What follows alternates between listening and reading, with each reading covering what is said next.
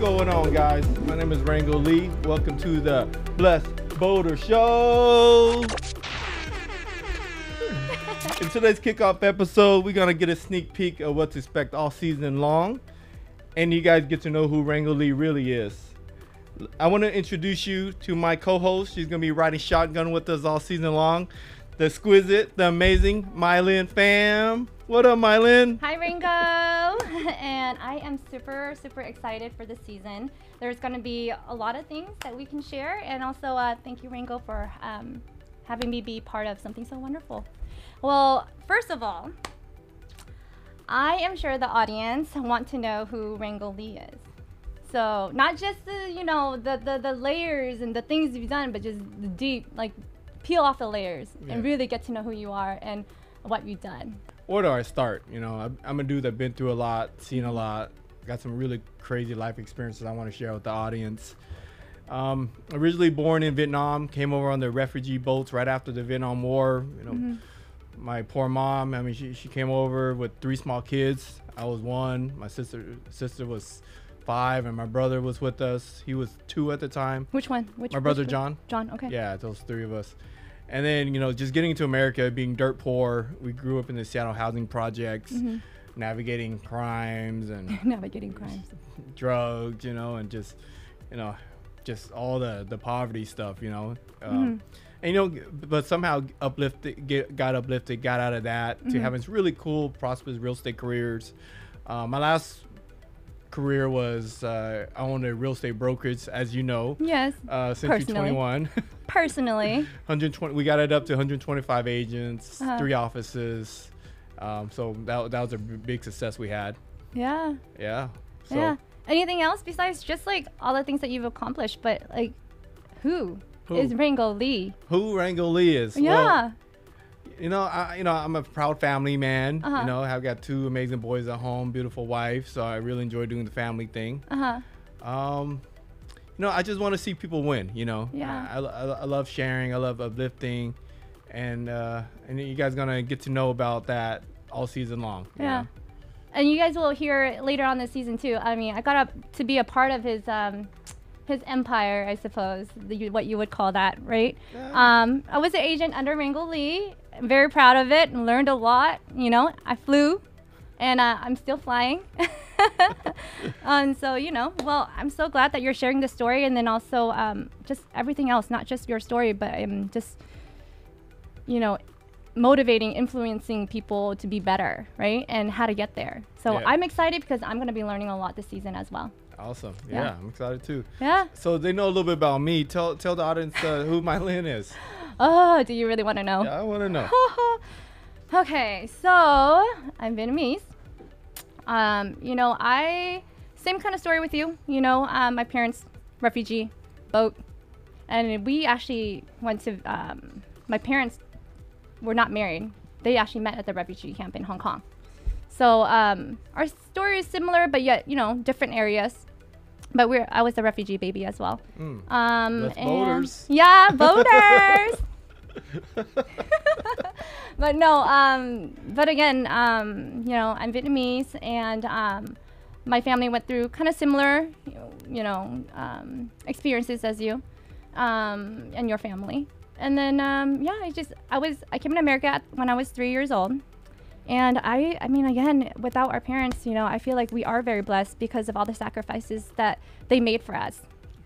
So just long story short, I was a dental hygienist for 8+ years. So all the dental hygienists out there, I give you so much props, dentists, and especially with everything going on. To the dental hygienist.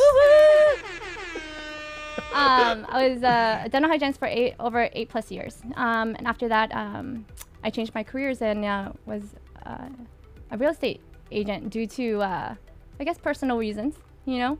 And then I was another thing that I'm very, very proud of. And with all my pageant girls out there, I was Miss Vietnam Washington 2009. Very proud. So I'll give that one a boom. I'll give that one a boom. I'm very old now, though, but it's okay. And what else? Most importantly, actually, I am a mom. I'm a wife. I'm a daughter. Yeah, I mean, there's a lot. I'd like to add something. You know, I know a lot of people in this world, and honestly, like, you're one of the most nicest, I mean, genuinely nicest girls I know. Like, just sweetest, biggest heart. I'm human. I can be mean. Trust me. I don't think so. I've never seen it, and I hope you don't see it. But no, you're like the sweetest girl ever. Oh, so thank you. You know, thank you. I got the biggest heart. Oh, I try. Yeah. And you work too damn hard. I gotta tell you to slow down a little bit. We all work hard in different ways. I think it's just how you choose to, you know, choose to work and how you choose to spend your days. Yeah, I guess our parents raised us to only know one way to work, and that's work hard, just like how they did. Determination, so. Work hard. I mean, you can't be, I feel like you can't be poor here in the US if you work hard. There's always a way to, if you work hard, but if you're lazy, I'm sorry. And they didn't get us all the way over here from Vietnam to almost dying, selling everything to see us, you know, get lazy, be lazy and struggle, right? Yep. Okay, cool. And so, you know what? I do have another question for you, though. Yeah. I know that you've been through a lot, and your family's been through a lot, and I want to know how you came up with the name Blessed Boaters. Yeah, for sure. You know, it just came to me. You know, I feel like us just being in America, after hearing the story about how my mom, you know, we almost died like a few times getting over here. We're blessed just to be living in America. You know, we got our health, you know, we're at the prime of our lives. So we're blessed. And then, you know, we're boaters, you know. Yeah. We came over on the boat, fresh off the boat. And back in the days, that was a derogatory word to call somebody like, hey, you boater, right? Like, that means you're not like cool. You know, you're fresh. It's cool. You can make it cool. Well, we're trying to make it cool, right? No, it is cool. Well, it is cool. Well, it's kind of like a chip on our shoulder. Like, you know, like, I feel like I'm an underdog. Just everything we went through, coming over here and grueling the project and all that. And, you know, so we're kind of saying, hey, you know, we're rough and ready, though, you know, me and Blessed Boaters. And so we're also grateful for everything we do have, you know, everything our parents gave us. So I think that's a big part of the show is just honoring all those that went before us, our parents, you know, our older siblings, you know, everything they sacrificed to get us here and be in a position to be able to, you know, do a show like this and uplift and take care of our families, you know. So that's why we're really doing this, is to honor our parents and our grandparents. Tell the story, you know, tell the story. And then because, you know, tell their story and don't let it be forgotten, and how hard the hardships and then where we are now. Definitely blessed, right? Blessed. Yeah, like the other day I was trying to Google, you know, like Vietnam War history or like Vietnam history, and there's like hardly anything that came up on YouTube. Really? There's like, about the Vietnam War, there's a lot of stuff. Yeah. But like just the history of Vietnam or just anything, there's hardly anything. So there's, you know, these stories need to be told. Yeah. You know, sure. Yeah. And we're here to, you know, be people's guides to that really special time in our lives, in our parents' lives. Yeah. So. And so what was the reason behind wanting to start this podcast? You know, to uplift, inspire. You know, what got me involved and excited about it was 3 years ago, one of our good friends, his name was Dominique Meeks. He has a podcast called No Blueprint. So it interviews minority entrepreneurs or stuff like that, and something like that. And so he brought me and Richie onto the show about 3 years ago. And Richie Lee, he's my brother, and he has the you know, YouTube channel and a really cool clothing line, and really cool fire yes. Richie Lee collection. Even for women, I would wear his clothes. Richie, you hear this? Hold up, Richie Lee collection. I have to give that a shout out. Actually, we're doing the video taping here in his shop. So thank you so much, Richie. Thank you. Thanks for the love. He's sitting over there selling another million items. No, but it is really hot though. So I can see why it's selling so fast, because my really favorite pair of jeans is from the Richie Lee collection. Oh, yeah, for sure. Richie, you need to open a girls line. If you're watching, hi. Maybe you could spin off, do the My-Linh Pham / Richie Lee collection. No. I just want his clothes. So back to the why we doing the podcast. Yeah. So he was interviewing Richie, and I just did the mega deal with Century 21 at the time.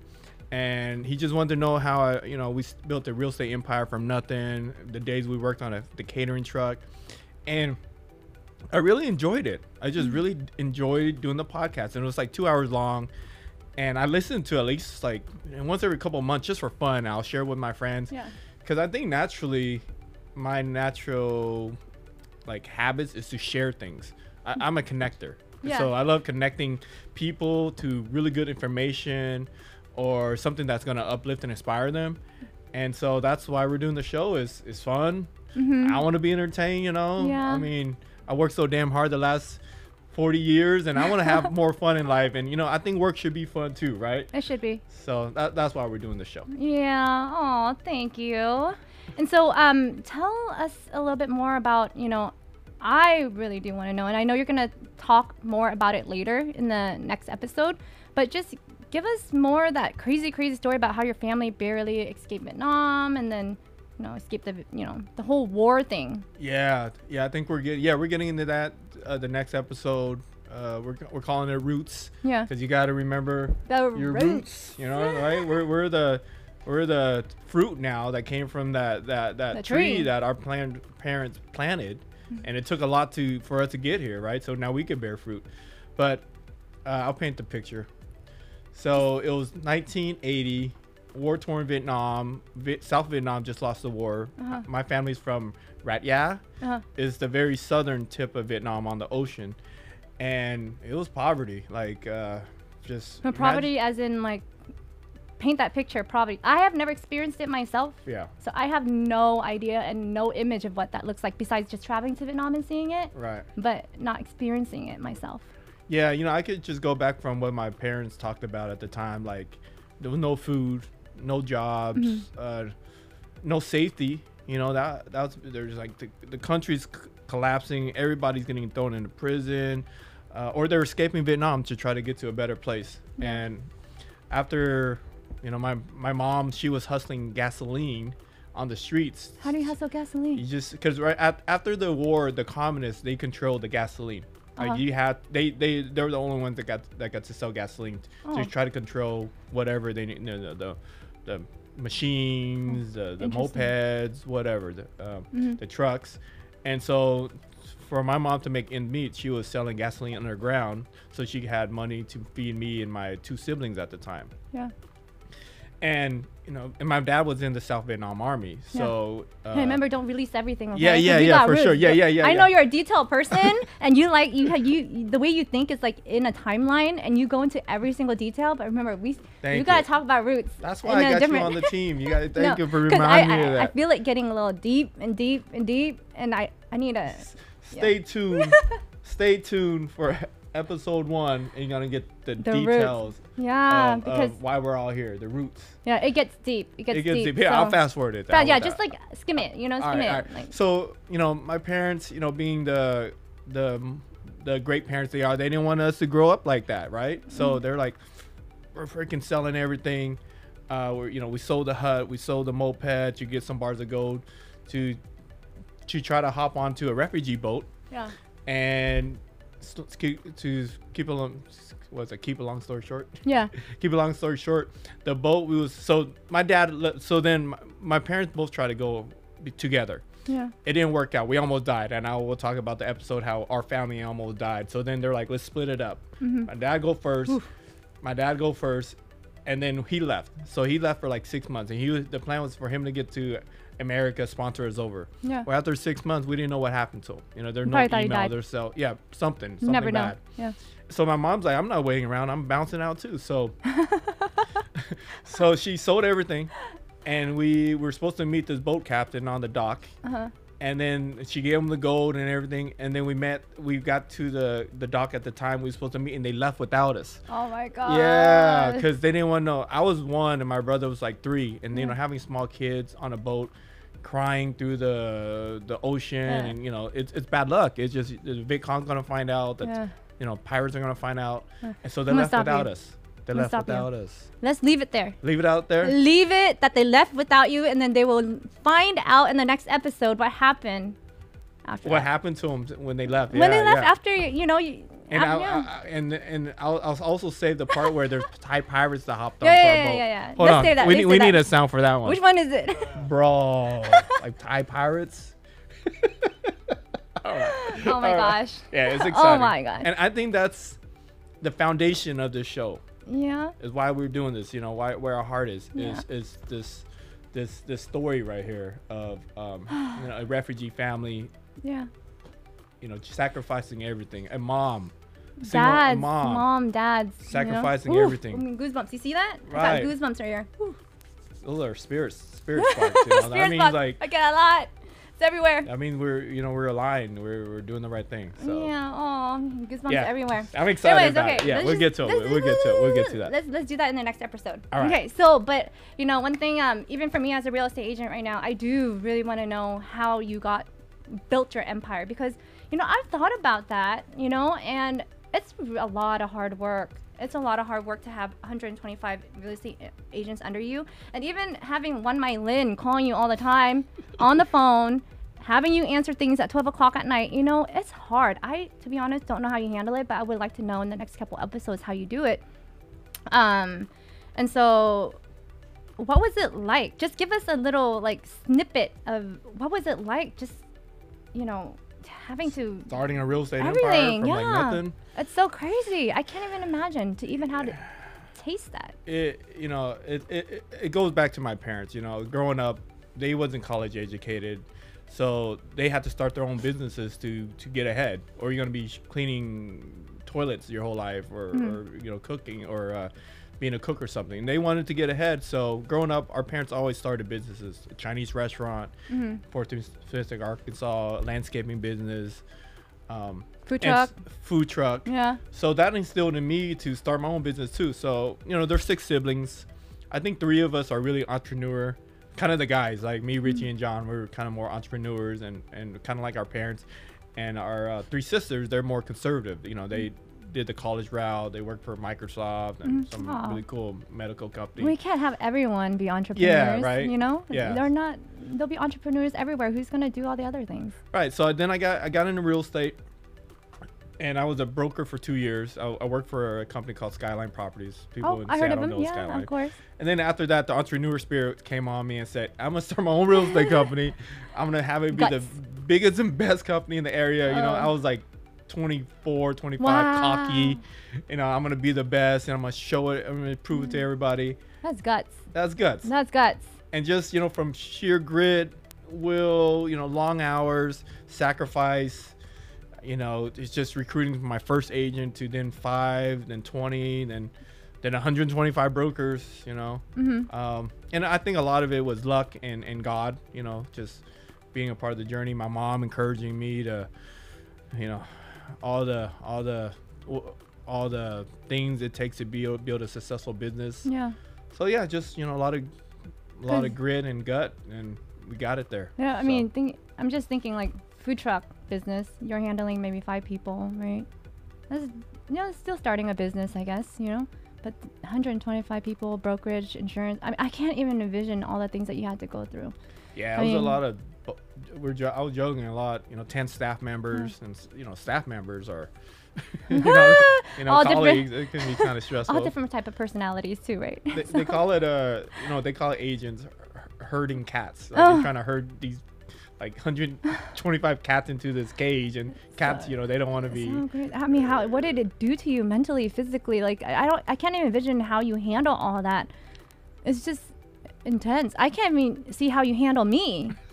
You know, you were like the angel. No, but I had a lot of questions, and I work really late, so it's like, you know, and I needed answers. I'm the type that if I need something, I need answers, because I want to work quick, because I don't want to lose a deal. Yeah, you're a go-getter. Yeah, so just and if you times that by 25 of them, 125 of them, I don't know. You know, you have no choice but to make it work, right? You have no choice. And I had some really good managers that worked for me, and they helped carry the load. Oh, so it was just you yourself, but yeah, we still delegate. Yeah, delegate. You're only as good as your team sometimes.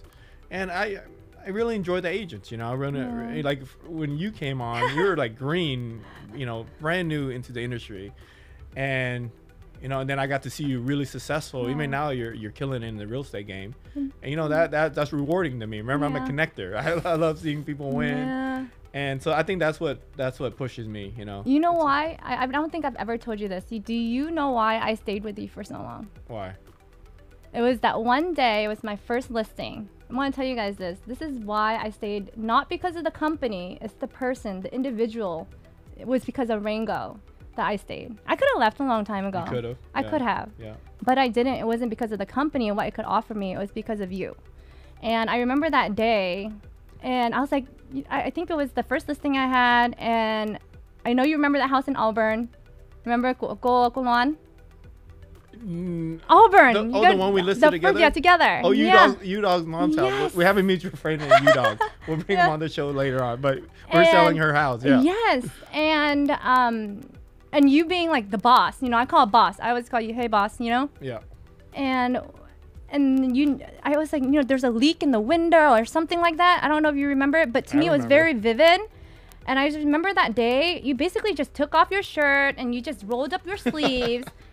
And it was just the most genuine moment for me that I was like, this guy is not just my boss. He's just a great person that he'll do whatever it takes to get you there, or he'll do whatever. He's just so kind. Oh, I'm getting goosebumps. See that? I'm not lying. Look at that. You see the hairs? And I think that was when for me was showed me what type of person you are. And it wasn't about the money. And it wasn't about anything, but it was just about being a good person and being kind. And I think that's why I stayed with you for so long, is because of the person that you are, and not because any company can give me whatever, you know, whatever it is, you know. But it was you why I stayed. I appreciate that. Yeah. That's why we're still riding together now on the show. You know, we're both, I guess we try to do good. Yeah. Oh, but anyway, so yeah, and we'll, I know that you're going to talk in more depth on how to be successful and how to build empire. So for the audience, for those people who really want to build that empire that you want, whether it's in real estate or something else, he has really, really good tips. I know that he made me confident in what I do, and I was not scared, and I didn't let fear take over anything, because I felt like, you know, I learned the foundation to be, to grow a strong, you know, I guess house or strong, you know, business. Right. Yeah. So, and also to piggyback on that, you know, one thing was running the real estate brokerage, but at the same time, I was also a real estate developer and investor, kind of like what your parents do. And so they're going to learn about, you know, what not to do when you flip a house and what to do to make money. So I did about 10 houses so far in my life, which isn't that many compared to some of my friends that do hundreds. But you do manage a brokerage of 125 people. At the same time. Yeah. And built four really high-end houses on Alki that we sold last year. And, you know, they're going to learn about the journey of how to build four houses from scratch. You know, sell them, market them, and deal with the builder and architect stuff. So, yeah, you know, if you're an entrepreneur, you want to make money, you're going to get a lot of those nuggets this season. I really want to know the do's and don'ts, and I want to know how to make money, too. Oh, the only reason why, you know, I did it right at the end was I made a lot of mistakes, you know, and I'm not going to be scared to cover them up, because I think that's how we really learn. Yeah. And I hope, you know, from our stories of what we did wrong, you know, on our dime, you know, others won't lose their dime, because you know, they're gonna learn from our mistakes, hopefully. So. Yeah, and we'll bring them some guests too, right? Yeah, for sure. We got some really cool real estate. And then next couple episodes and stuff. Yeah, real estate empire building guests. Yeah. Yeah, for sure. Oh, cool. But you know, not just the glitz and glam and your empire, but you know, you came from the projects. So from the projects to the empire, that's a big leap. So tell us about the projects a little bit. Yeah. So you know, when we moved there from Vietnam, came over, we grew up in Arkansas for 10 years. That's where the refugee family, my dad eventually made it to Arkansas, and he was sponsored over there by his uncle, so we went to Arkansas, and then we lived there for 10 years. My mom and dad saw that there was no opportunities in Arkansas. It was like, you know, the Bible Belt was just all chickens and and tractors or something. Could have made a business out of that. It was cool for 10 years, but they saw that there was limited opportunities for their kids, so they're like, are we gonna move to Orange County, California, where all the Vietnamese are, or Seattle? And last second, my mom made the decision to move to Seattle. And when we got to Seattle here, We sold the nicest house in our neighborhood in Arkansas. Wow. For $25,000. Like the house was so 25,000. 25,000. 25,000. This was like 1985, but still 25,000, right? Yeah, 25,000. And then we got to Seattle, and homes were like 200,000. Oh wow. And my parents didn't have jobs, so where are we gonna live? So we moved into the Seattle housing projects, Cedarville. Shout out to Cedarville. Cedarville, where is that? It's in North Seattle. Oh, North Seattle. Right by Northgate Mall. Okay, okay. I was in South Seattle, so I didn't know Cedarville. See, we don't drive. So it was in the Rainier Vistas. You lived in Rainier Vista? Yes, I did. How did I not know you lived in the housing project? Because I was not hanging out doing navigating things. Damn, that explains a lot. Why? No, like you're like the typical non-housing project. No. Person. Super housing project. Really? Yeah. Damn, no wonder we got so much in common. You turned out great for growing up in the housing projects. I know. I just listened to my parents.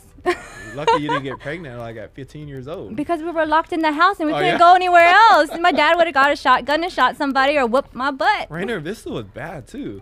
Yeah, it was. It was bad. Well, I guess. I mean, as a girl, I think it's different than boys. How long were you there for? For a while. Oh. Really long. Crazy. Time.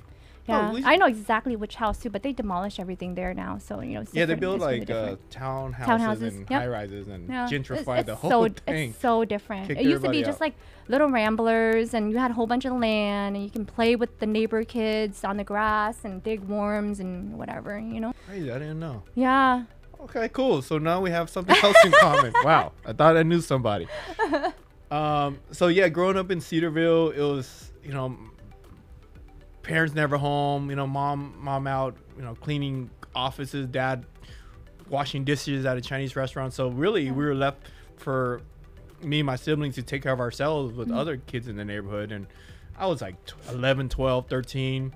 And when at that age you got kids over here making crazy decisions and their parents ain't home, you're going to make decisions with them. And so, got involved with crimes, drugs at a young age, stealing cars, dealing with food stamps and being embarrassed about my mom and I going to grocery store paying with food stamps. And I was like, man, because even though I was young, I knew that that wasn't cool. I went to school with a bunch of kind of rich white kids. North Seattle, that's what middle school, that's what we thought of North people, was like, oh my, those rich kids. Yeah, because we were in the South. They were, except for us, because we were in that project. But then, I was just embarrassed kind of, because I knew where I lived. And, I remember I would hang out with some of my friends from school, and their parents would drop me off at the projects. And I knew that I didn't want them to know, so I would tell them, hey, drop me off at Northgate Mall. And they're like, dude, it's like 8, 9 o'clock at night. I'm like, don't worry, my house is like right over there. Just drop me off there, because I didn't want them to pull up to the projects, know that I lived there. So just, all that. But I don't regret those times, because it made me who I am. I have a big heart for people that are trying to figure things out, or just kind of got a bad hand dealt to them, because I was there. And then, but also my family, my mom, God bless her heart, she navigated my family to some better opportunities. And we got out of the housing projects. We got out of Section 8. We got out of the system by my mom and dad's hard work and, hard decision making. It was hard. But it was the food truck that got you guys out of the housing project, or what was it? What business was it? It was a food truck. It was a little catering truck. And it's back. The food truck is back. The food truck business is probably booming right now. We did it when it wasn't cool though. Now it's like now it's hip. Cool. Yeah. Like we did it when it was like a fast food restaurant rolling around, and we had to wake up like 5 in the morning, but now it's cool though. Oh man. Yeah, that little catering truck that got our family out of the system and out of poverty. Oh, that's amazing. Got my sisters and through college, paid for cars for us while we were growing up. So God bless the little catering truck. Yeah, and that just shows hard work, right? It's not how much you make, it's how much you save. And I mean, our parents, man, they're just so strong. Ooh. They're so mean. Yeah, I remember the moment where, so we're in the system, we're getting food stamps and we're getting Section 8. Yeah. And so the system is weird, where the welfare system. Yeah. Where if you make a certain amount of money, if you don't make a certain amount of money, you can stay in the system, get free healthcare, benefits, everything, right? Yeah. But if you make over a certain amount, which is pretty low still, but if you make over that amount, you get no help hardly. Really? So there was no like sliding scale or something. Yeah, I think they need to reform the system somehow. But so I remember that time where my mom had a family discussion where they said, "Hey guys, we have an opportunity right now to buy a catering truck. But if the catering truck's successful, we won't get any help from the government." And I remember it was a really hard decision for my family because we've been getting help for like 10 years now, right? Wow. Just everything. And so, but my mom said, "You know what? We're gonna go for it. We're gonna take the chance, and we're gonna buy this catering truck, and we don't care how much the government will see how much money we make." Yeah. Because it's gonna be successful, and that decision changed the course of our whole family's life. So good job. Yeah. Oh my gosh. Yeah. Good job, you guys. That's amazing. Blessed Boulders. Oh, blessed voters. Okay, well, again, how about your family? How did you guys get out of the system? How the project? Well, so ours wasn't the food truck. It was my dad's landscaping construction company. So we've already from the get-go. It was landscaping first. He's always had the love for plants and landscaping, so that was my dad's thing. I just and then my mom just worked her jobs, but they worked. See, the thing is, they worked multiple jobs. I remember just seeing my babysitter all the time. I didn't see my parents. I barely saw my parents actually. I remember just being in a house and just like, "Honey, when I leave, please do not open the door to anybody." They knock, and I was taking care of 3 of my siblings inside the house, and with the babysitter. Remembering it gives me goosebumps again. And we would just really discreetly just stay inside the house until my parents got home, but they worked so much. Yeah. So from there, for us, again, it's not about how much you make, it's how much you save. Yeah. And so they saved a lot. We lived very frugally until we were able to take us out of the projects and moved away from the projects and, pursue other things. But my dad, very blessed, very grateful, and thank you from above that my dad's business grew a lot. But, he did all the things that he was supposed to do, build his business, plant the seed, I remember putting rocks in, like, advertising. You know how we have marketing here now. Everything's digital. Mm-hmm. But back then, I remember sitting there putting rocks in this little plastic bag with his advertisement in there and his phone number. And all 4 of our kids just kept putting rocks in this thing. And he would put all these boxes into his truck. And we would just go around neighborhoods and just throwing out there. So hopefully one day we just get one. Sounds like door knocking in real estate, isn't it? Mm-hmm. Yeah. And just one call. All I need is one call or 2 calls or 3 calls or whatever it may be. And we just kept doing that repetitively. And just his business grew. And they saw the man that he is. Like, again, it's not just his work, it's the man that he is. And as I'm growing older, I see that, and I see why people love him, and I'm so proud that he's my dad. Awesome. I learned so much from him. Shout out to My-Lin's dad. What's his name? Vietnamese, or he goes by Tom. Tom Central Island. Landscaping, but his Vietnamese name is Tung. Gaotong. Gaotong. But yeah, and so that's how we got out of the project. It's from that business. Yeah, everyone has every family has such amazing story and journey of the struggle and then the triumph and then the struggle again and then the triumph. Yeah. Yeah, it's cool. I love hearing those stories though. Everyone has we're like a white canvas, everyone has that art piece at the end, that story. And that's why it wouldn't be life without that. Yeah. And when you invited me on the show, I'm getting goosebumps again. I was like, sharing. I tend to get goosebumps a lot. So you'll see me kind of rub my arm because it's speaking from the heart. You're excited, Yeah. Yeah. And it's because, of all the stories, the roots and the things that you're going to be sharing with everyone, not just about yourself, but just growth in general for each individual.